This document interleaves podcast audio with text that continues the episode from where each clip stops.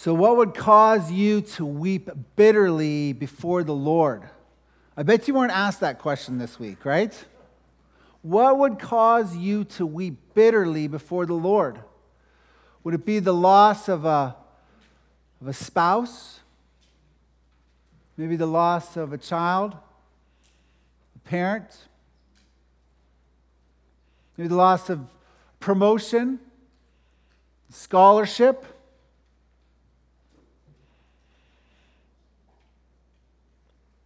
Loss of income? What would cause you to get on your knees and just be so overcome before the Lord?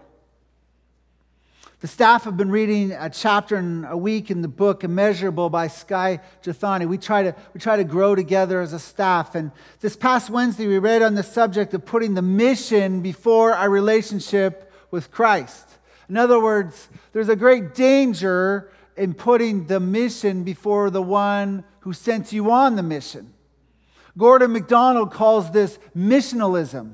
And whenever you have an ism added to a word, it's dangerous. Isms are dangerous to our lives. Think about that sexism, classism, racism, Judaism, Buddhism, Hinduism, Calvinism, Lutheranism, Methodism, Pelagianism. Have I been picking on everybody so far? Even patriotism is dangerous. Why? Because we start to let secondary things become number one in our lives when it should be Jesus alone. The author Skye Jethani frequently asks church leaders this penetrating question What causes you to stay away from the temptations of sin?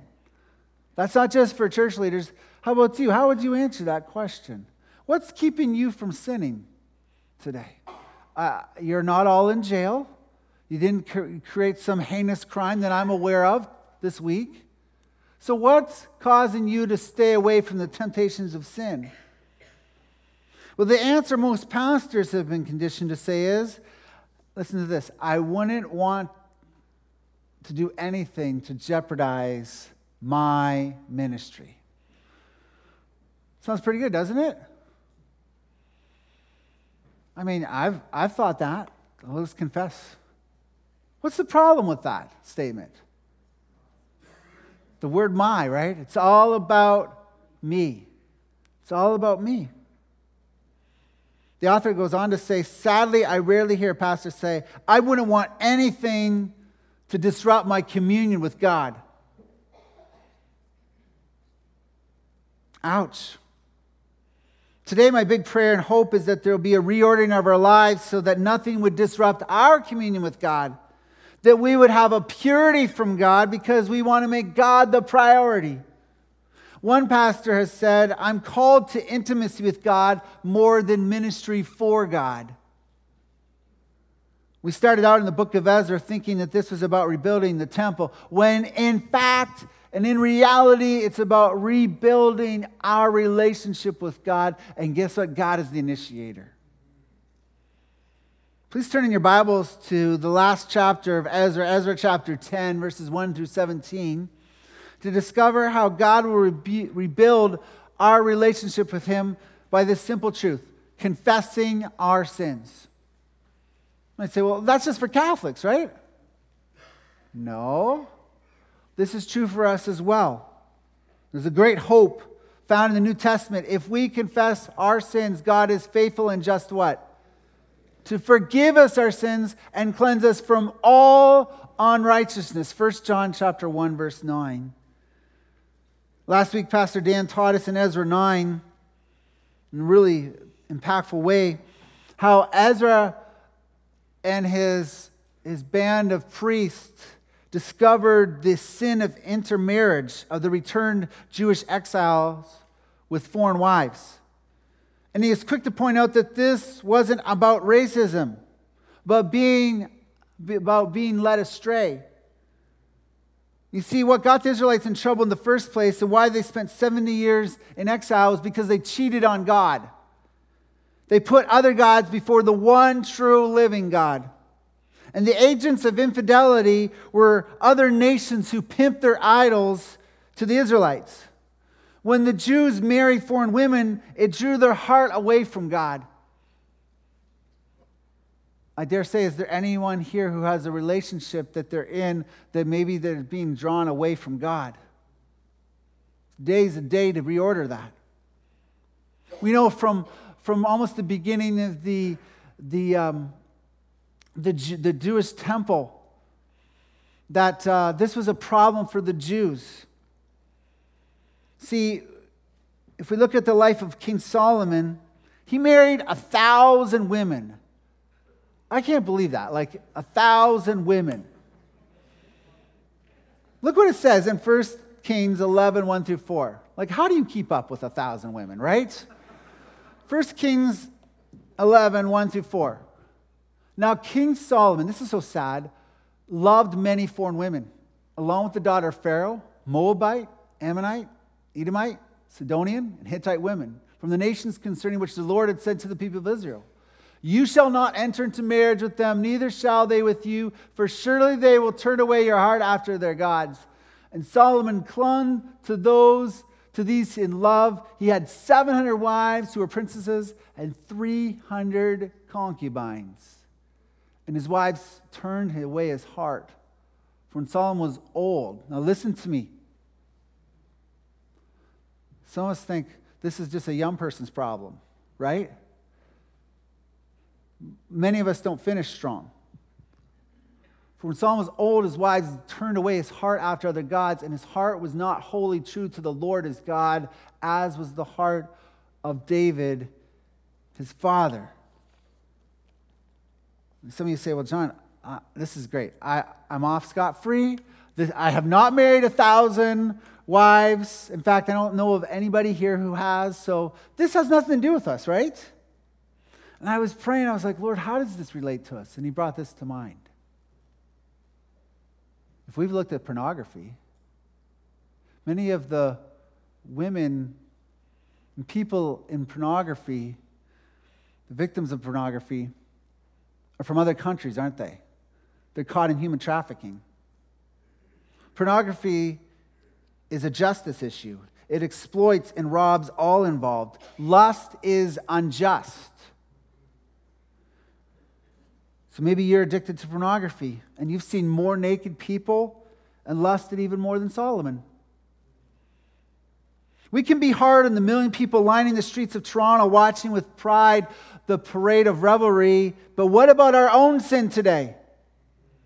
Friends, I love you so much, and I'm concerned for you and myself that we have let relationships with others crowd out our number one relationship, which is that is with God. Today is a day that God's calling us back to Himself, to purify us from our sin, and to make Him the priority in our lives. It isn't about marrying foreign, foreigners. Some of us have an eye for exotic beauties. I married an American, right? Pastor Jason, where are you? Pastor Jason married a Malaysian. Pastor, Pastor Aaron married a Filipino. Yay, Filipinos, right? And these, all these ladies, they love the Lord. In fact, they don't draw our hearts away from God, they actually towards God. Maybe you found that to be true. Today is about purity. It's about purity and priority. As we read Ezra 10, 1 through 17, I want you to remember that there was a Jewish remnant that remained. And against such large numbers of polytheists, polytheists, which are all the nations around the Jews who worshiped all sorts of gods, they, the Jews had to defend themselves and their religious liberty. And thus, drastic measures are understandable. So it begs the question will you be a part of that righteous remnant and take drastic measures in your life to stick with God? Will you weep over your sin? Will you weep over the sin of others? When was the last time you wept over your sin? Let's prayerfully read Ezra chapter 10, verses 1 through 17 to see if we've broken faith with God. that we can become right again with Him. Please stand the, with me for the reading of God's Word. If you haven't found Ezra in your hard copy of God's Word, you can look it up on your smartphone, Google it. Ezra chapter 10, verses 1 through 17. When Ezra prayed, made confession, weeping and casting himself down before the house of God, a very great assembly of men and women and children gathered to him out of Israel, for the people wept bitterly. Notice that. And Shechaniah, the son of Jeiel, of the sons of Elam, addressed Ezra. We have broken faith with our God and have married foreign women from the peoples of the land, but even now there's hope for Israel in spite of this. Listen, listen to me, beloved. This passage is hard for us to hear. It's going to be hard to apply, but there's hope. There's always gospel hope. Look at verse 3. Therefore, let us make a covenant with our God to put away all these wives and their children according to the counsel of my Lord and of those who tremble at the commandment of our God, and let it be done according to the law. Arise, for it is your task, and we are with you. I love this. Be strong and do it. Then Ezra arose and made the leading priests and Levites and all the Israel take oath that they would do as had been said, and so they took the oath. Then Ezra withdrew from before the house of God and went to the chamber of Jehohanan, the son of Eliashib, where he spent the night, neither eating bread nor drinking water, for he was mourning over the faithlessness of the exiles. And a proclamation was made throughout Judah and Jerusalem to all the returned exiles that they should assemble at Jerusalem and that if anyone did not come within three days by order of the officials and the elders, all his property should be forfeited, and he himself banned from the congregation of the exiles. Then all the men of Judah and Benjamin assembled at Jerusalem within the three days. It was the ninth month of the twentieth day of the month, and all the people sat in the open squares before the house of God, trembling because of this matter and because of the heavy rain. And Ezra the priest stood up and said to them, You have broken faith and married foreign women, and so increased the guilt of Israel. Thou then make confession to the Lord, the God of your fathers, and do his will. Separate yourselves from the peoples of the land and from the foreign wives. And then all the assembly answered with a loud voice It is so. We must do as you have said. But the people are many and it's a time of heavy rain. We cannot stand in the open, nor is this a task for one day or for two, for we have greatly transgressed in this matter. Let our officials stand for the whole assembly. Let all our cities who have taken foreign wives come in at appointed times with the, them, the elders and judges of every city, until the fierce wrath of our God over this city is turned away from us. Only Jonathan, the son of Asahel, and Josiah, the son of Tikvah, opposed this, and Meshullam and Shabbethai, the Levites, supported them. Then the returned exiles did so, Ezra the priest. Selected men, heads of fathers' houses, according to their fathers' houses, each of them designated by name. And on the first day of the tenth month, they sat down to examine the matter. And by the first day of the first month, they had come to the end of all the men who had married foreign women. Before you sit down, let's try to memorize Ezra 8, verse 22. This is our, our, our verse for the month of June that we're trying to memorize in our small groups and families. So let's all say it together. Ezra 8, 22b. The hand of our God is for good on all who seek him, and the power of his wrath is against all who forsake him. Okay, let's do it again. Ezra 8, 22b. The hand of our God is for good on all who seek him and the power of his wrath is against all who forsake him. Okay, let's do without looking. Ezra 8 22b. The hand of our God is for good on all those who seek him, and the power of his wrath is against all those who forsake him. Okay, you may be seated. May we be found in the lot that, that seek the Lord God. This sermon may be one of the hardest we've had to study and especially apply in the book of Ezra. Some of you who are walking with God closely and fighting sin tooth and nail, not with your own teeth and not with your own strength, with your own nails, but with the lion of Judah, Jesus is Christ, his word, his teeth, and with the nails of the cross. I'm thankful for you. I'm thankful for you. Like if you if you're walking with Jesus today, awesome. It's great. You might think, well, this message is really not for me. It is for you. In fact, you might be the first one to respond today. This is what Ezra did. Look what it says in verse 1 of Ezra 10. When Ezra prayed and made confession, weeping and casting himself down before the house of God, a great assembly of men, women, and children gathered to him out of Israel, for the people wept bitterly. Now, as far as we know, Ezra was not culpable in this sin. He didn't marry a foreign wife, and he was the first one to weep and make confession on behalf of others. And then Ezra's repentance on behalf of his people, it was contagious.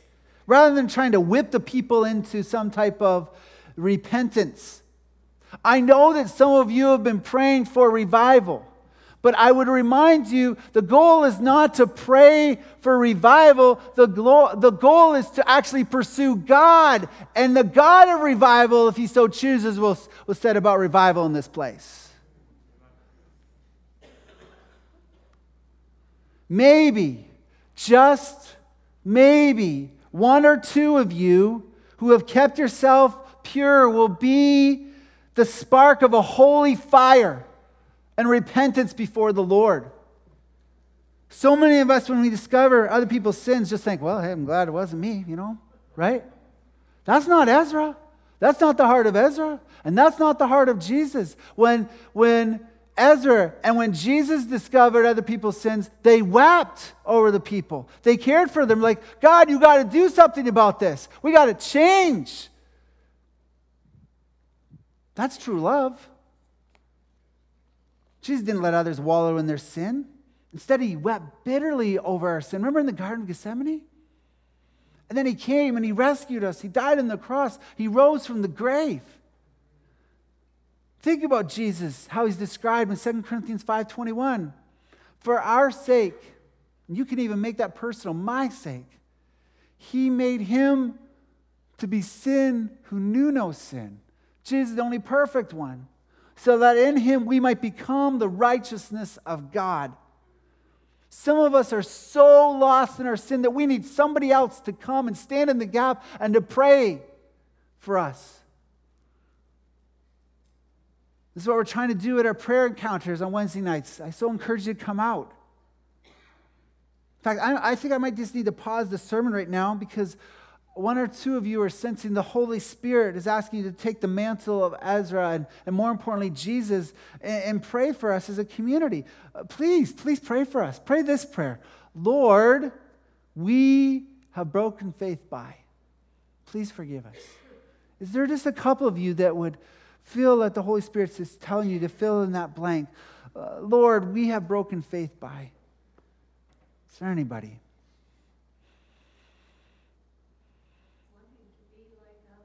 Mm. Yes, Lord. Lord. Mm. Please forgive us, Lord. Anybody else? Lord, we have broken faith by loving comforts and luxuries and things that the world offers that you characterize as lust of the flesh, lust of the eyes, and boastful pride of life. Please forgive us. Please forgive us, Lord. Yes. Anybody else? Mm. Please forgive us. Mm. Yes, Lord. We should be comforting those rather than mocking them. Anybody else?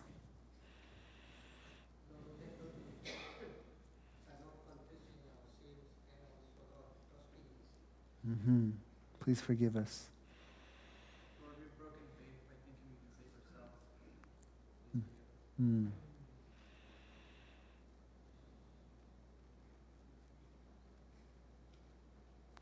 Lord, um, I sense there's a, a, deep, a deeper thing that's going on in our hearts and minds. And you've heard the cries of these, these intercessors. And so, Lord, we have broken faith. And we ask that you would show your great mercy, your great uh, grace to us. We pray this in Jesus' name. Amen. As we continue on in Ezra 10, I'm a little hesitant to do this, but I want to teach us how to confess one's sin without you thinking that it's a formula. Because you can't just treat God like a formula. If you do this, then He'll do that for you. But I think that this might be helpful because a lot of us don't know how to actually confess our sins. So, all you people who like math, here's what I want to do. I'm going to call it renewal math M A T H. Some of you have heard of the new math or the new ways to do mathematics. Well, this math is actually old, but we're going to resurrect it. We're going to use it again. Renewal math actually begins with the prayers we read in Ezra 9. See, what happened was the people started worshiping God. They were making sacrifices, in, and we read about this in Ezra chapter 9, verse 5. And then they start realizing that they've done wrong.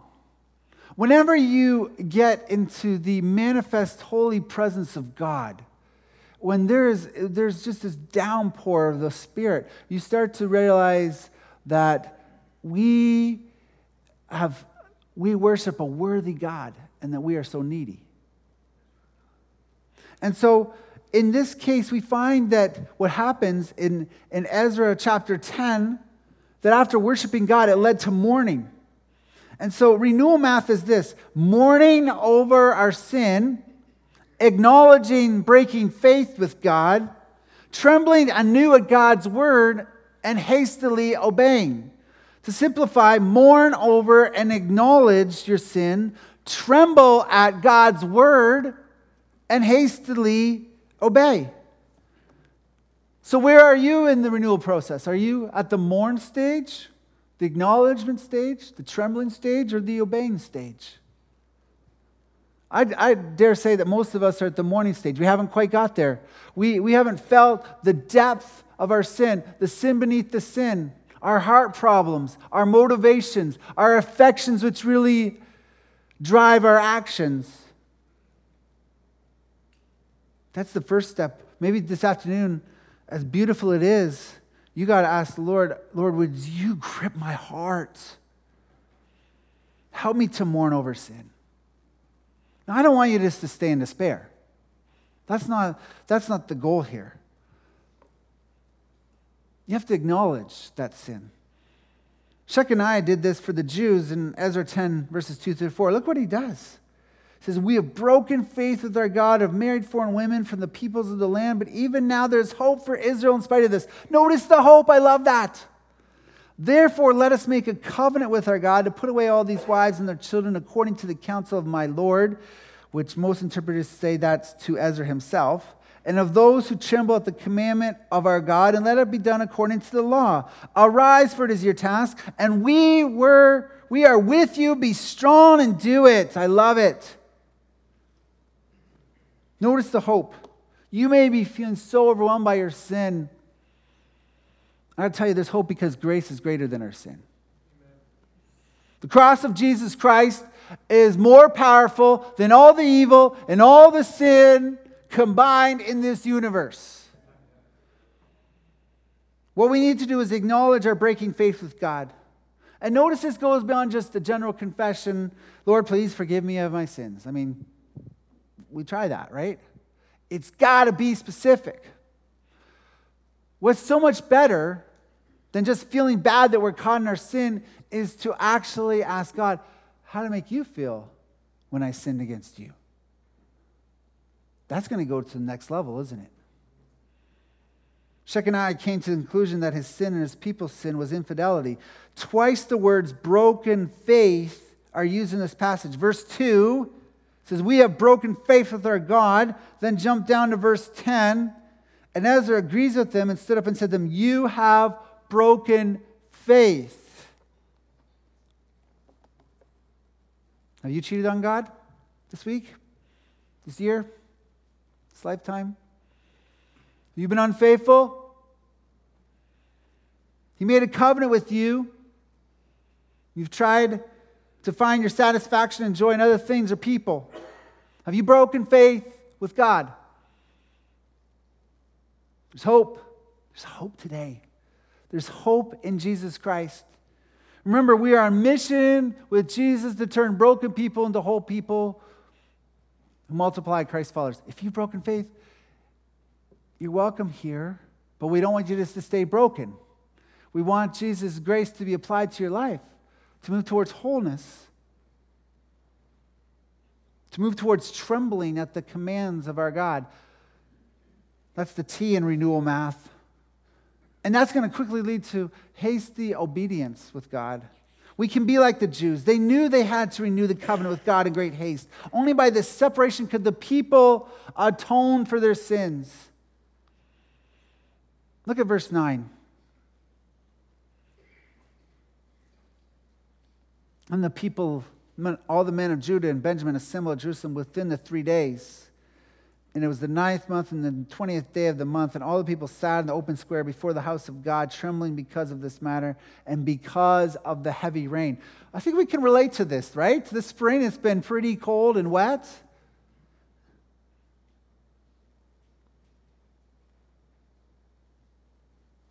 And trembled. Not just because they were cold, but they trembled at God's word. When was the last time you trembled at God's word? You're like, whoa, I'm undone. Like, this is what it says. This is what I must do. Ezra gets really specific with what they had to do in these verses. Look at 10 and 11. You have broken faith, Ezra says, and married four women, and so increased the guilt of Israel. Like, there had been a lot of sin before this. Now then, make confession to the Lord, the God of your fathers, and do as well. Separate yourselves from the peoples in the land and from the foreign wives. This was a call to holiness, to be separate, to be devoted to God. Now, of course, we're not to divorce our foreign wives today because the Word of God has taught us more specifically. We call that progressive revelation. Progressive revelation stopped when the canon, meaning the last book of the Bible, which is the book of Revelation, was written. But as Dr. David Barker teaches at Heritage Seminary down the street, when we read the Old Testament law, and some of us think that it has nothing to do with us, we need to be able to apply it.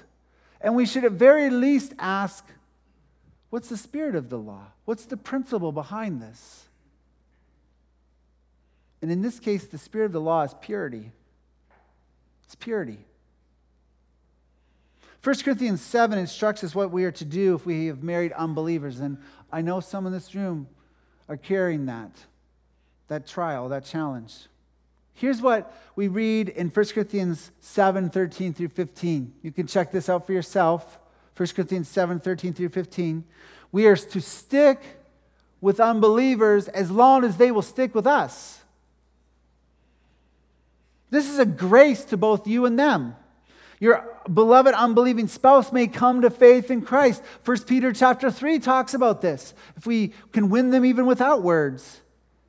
And it, it's a grace to you if you're if you are married to an unbeliever because you get to understand more deeply how Christ loved you when you didn't know Jesus.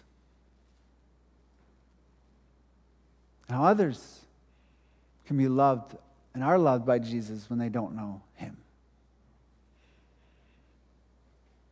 In Ezra 10, the law is very clear. Foreign women were married contrary to the law of God, and the marriages were illegal from the outset. Now we need to go back to Exodus chapter 34, 11 through 16. This is what we read. Observe what I command you this day. Behold, I will drive you, drive out before you the Amorites, the Canaanites, the Hittites, the Perizzites, the Hivites, and the Jebusites. Do you notice anything about those same names back? that are listed here, and then hundreds of years later, they're listed again? Do you see that the Israelites didn't do the job the first time? Take care lest you make a covenant with the inhabitants of the land to which you go, lest it become a snare in your midst. You shall tear down their altars and break their pillars and cut down their asherim, for you shall worship no other God, for the Lord, whose name is jealous, Elkanah. God, like God's a jealous God. That's a good thing. He's jealous for your affections lest you make a covenant with the inhabitants of the land, and when they whore after their gods and sacrifice to their gods, and you are invited, you eat of his sacrifice, and you take of their daughters for their sons, and their daughters whore after their gods, and make your sons whore after their gods. That helps, doesn't it, to understand the backward drop and original command. Otherwise, the divorce will sound unjustifiably cruel. Why should the wives and especially the innocent children be punished? Well, one scholar reminds us we must remember that the religious influence of the mothers of the, their children was regarded as the stumbling block. Parents, and especially moms, you have a great influence on your kids' spirituality. Have you not found that to be true? How many people were led to the Lord by their mom? Okay. I mean, think about it. Think about how maybe you're at church today because your mom brought you.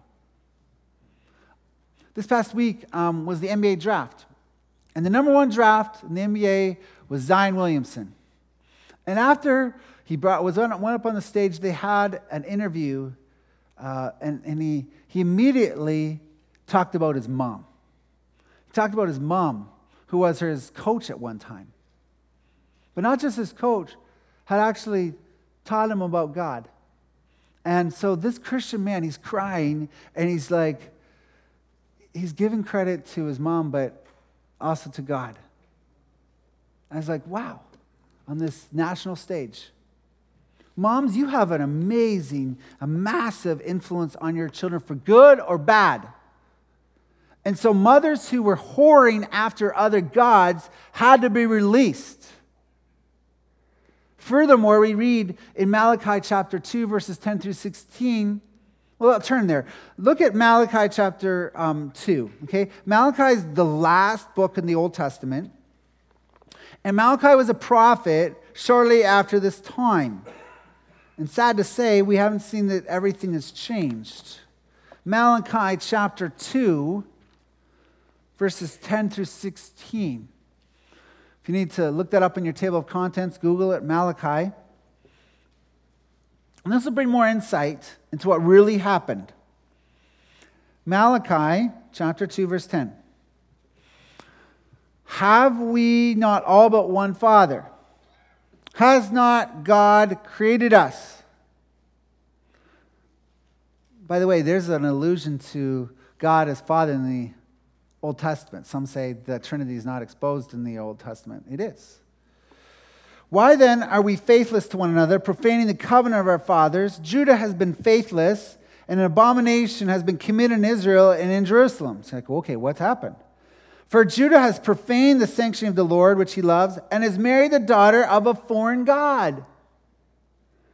May the Lord cut off from the tents of Jacob any descendant of the man who does this, who brings an offering to the Lord of hosts. And the second thing you do, you cover the Lord's altar with tears, with weeping and groaning, because he no longer regards the offering or accepts it with favor from your hand. It sounds like some had only gone to the MA in the renewal math. They'd only mourned and acknowledged their sin. They didn't actually tremble at God's word and hastily obeyed. Look at verse 14. But you say, Why does he not? Because the Lord was witness between you and the wife of your youth to whom you've been faithless, though she is your companion and your wife by covenant. Did he not make them one with a portion of the Spirit in their union? And what was the one God seeking? Listen to this godly offspring. Godly offspring. So guard yourselves. That's one of the purposes of marriage. So guard yourselves in your spirit and let none of you be faithless to the wife of your youth. For the man who hates and divorces says the Lord, the God of Israel, covers his garment with violence, says the Lord of hosts. So, like today, these divorces led to more domestic abuse. So guard yourselves in your spirit and do not be faithless. I got to tell you, right straight up, God's got to be number one in your life, no one else, not another relationship. One scholar says this there had been a scandalous number of Jewish wives abandoned in favor of heathen women. Sadly, we're not told what was done for the victims of divorce. Sometimes when one person takes a stand, though, I do know this. When you take a stand for Jesus, it causes everybody else to say, Am I going to follow that person or not? Right? And when all of a sudden these dads took a stand for the Lord God, even if these families released, it makes me wonder maybe some of those children later on said, I want to follow dad. We don't know that from the text. Maybe they converted to Jerusalem and they said, I'm going to go dad's way. We do know that Gentiles could convert to Judaism because we know that Jews were trying to convert them in Jesus' day. The problem is, is when, when, when Jews and actually Christians go into an environment and they're influenced negatively and away from God rather towards God, that's very dangerous. And again, this is about purity.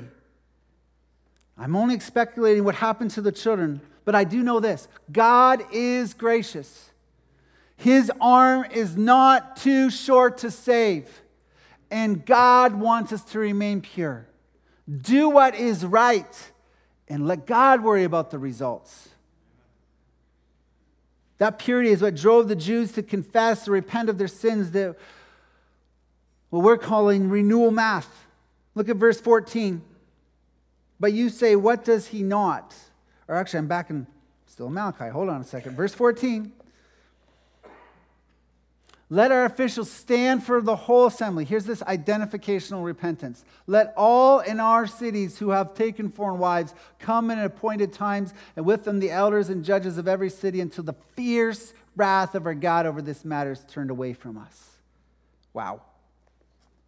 Wow. The returned exiles, they actually bore fruit with keeping with repentance. And did what we nowadays call conscious uncoupling or unspouse the house. Books like Conscious Uncoupling by Katherine Wood Thomas describe the pattern for those on the other side of divorce, saying finding emotional freedom. Number one. Two, reclaim your power in your life. Three, break the pattern and healing from your heart. Four, become a love alchemist by making new agreements for yourself. And fifth, create your ever, happy ever after. I, I said that very quickly because I don't want you to write them down. They're not true. Many people who are following this post divorce therapy are misguided. And why? Because the systematization of divorce has nothing to do with Jesus. It's all about you. You can't find your emotional freedom, power, healing, renewed commitment, and your heavenly ever after except through Jesus Christ. And I want to make this very clear. We are against divorce here at Temple. God hates divorce. And yet, divorce can be forgiven and restoration can occur. There's grace. For divorce is not the unforgivable sin. You find yourself and have ended a marriage, there's grace. Now, there'll be some, there's some in the Christian community who are harsh. It grieves me to no end to read verse 15. I hate this. Look what it says. Only Jonathan. Like, couldn't it be some other guy's name, right? but says only Jonathan, like only, the son of Asahel, the son of Jahzeiah, the son of Tikvah, opposed this, and Meshullam and Shabbethai, the Levite, supported them. So he kind of, Jonathan leads more people astray. Come on. Just doesn't want to get with the program. And maybe this Jonathan, yikes, is causing the problem that we read in Malachi that we read earlier.